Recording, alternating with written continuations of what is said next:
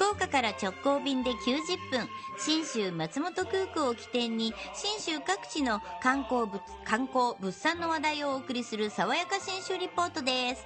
リポートは中島理恵さんです。おはようございます。おはようございます。ます。今日は信州の美味しい地酒の話です。おいうわ助かる。美味しいどれだろうどれだろう。やでも本当信州ね、ん。蔵がいっぱいあるんですよ。そうなんです。その中から今回はですね。木曽町にあります七笑いはい。漢数字の七に笑うって書くんですよ。ええいい名前でしょう。いい名前。ないんでこんな素敵だと思ってその名前なんでついたのか。七笑い酒造株式会社製造部爪口課っていうんですけどあの製造するとこの課なんですけどね、はいはい。岩岡康介さんに名前の由来教えてもらいました。もともとこの地む昔からも七笑いという地石があ。ったみたいでしてそうなんですよ。ちょうどこの近くで、はい、なのでそれをあのぜひ生かそうというところで。でやっぱりあの七笑いという語源もやっぱりいい意味でもあるので、まあ、七七度笑って福となすという言葉もありますし。うーん。なんか七福神勢ぞろいって感じだよね。本七転び八起きにも通じるところもあるし、でどんなお酒なのかそのお酒のコンセプトはこんな風だそうです。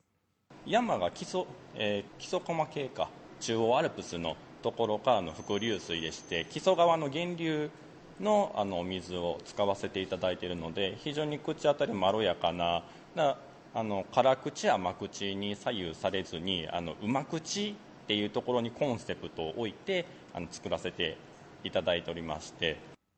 うま口っておっしゃったんですけど、まさにそれなんですよ。あの割とねスッと入るんですけど、はい。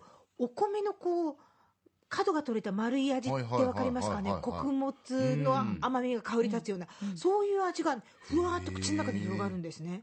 ものすごく美味しいお酒で。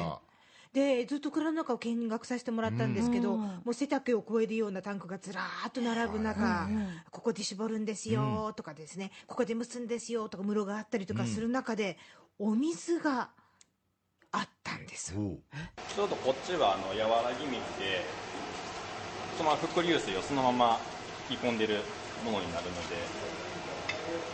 確かにその水臭さだとかはあまり感じられないとは思うんですが。非常に飲みやすいですね。ものすごく口当たりが柔らかい、は柔らかいんですよ。だこれをお酒を作るときにあの使っているのでやっぱ酒質にもそういうところが影響出てるのかなっていうところがすごく思いますね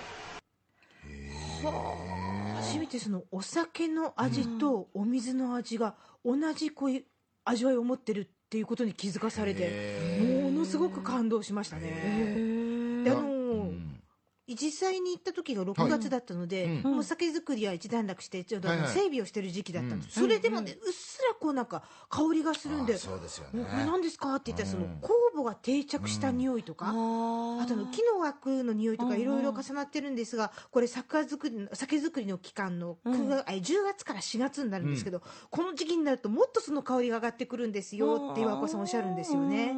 でこのお米を蒸す古式っていう機械のところここね板張り状になってるんですね。蒸気が本当にすごいのでもう目目を開けれないぐらいの あの蒸し上がった米をあ開けた瞬間に蒸気が回るので結局あの鉄の鉄から滴った水だとかがお米に付着するのも嫌なのでそういったところはあの木で木材でカバーしながら。ないつも朝7時だとか8時から蒸し上げてやってるのであの煙突から黙々と白い蒸気がもう酒造りのシーズンは毎日毎日なってるのであの初めて見られた方は火事違うかっていうふうにちょっと混乱される方があの本当にいるみたいで。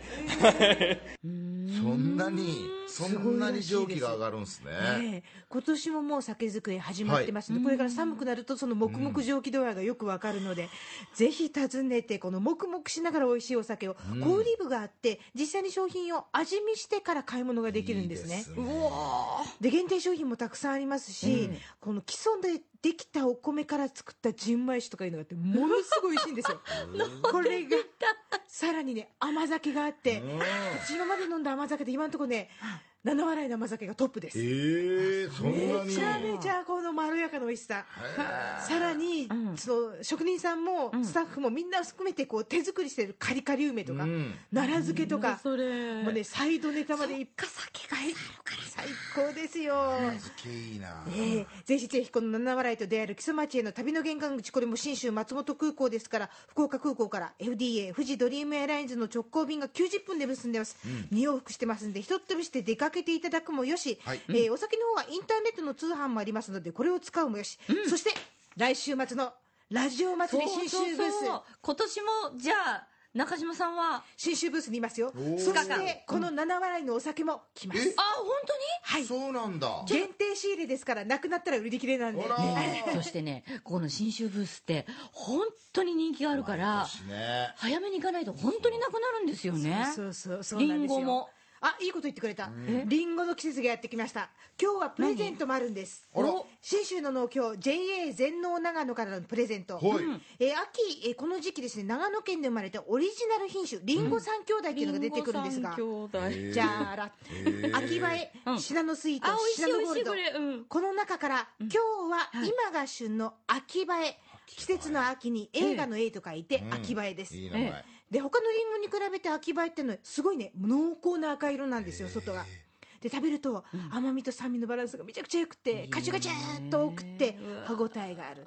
この秋映えを1 0キロ5名のちょっ方と待ってに10キロ？はい大きい箱に入ってきますので覚悟してご応募ください。いやすごいじゃあ AOA と。そうですね。じゃあもう早速おメール申し込み方法でお願いします、はい。ご希望の方はあなたのお名前おところ電話番号を必ず書いてくださいね。配達しますから、そしてリンゴ希望ってちゃんと書いてください、はい、えーメールファックスおはがきでご応募くださいね。どれかでご応募ください。まずメールです。電アットマーク RKBR.jp den アットマーク RKBR.jp ファックスは092-844-8844 092-844-8844おはがきは郵便番号814-8585郵便番号814-8585って書いたらあと住所はいりません。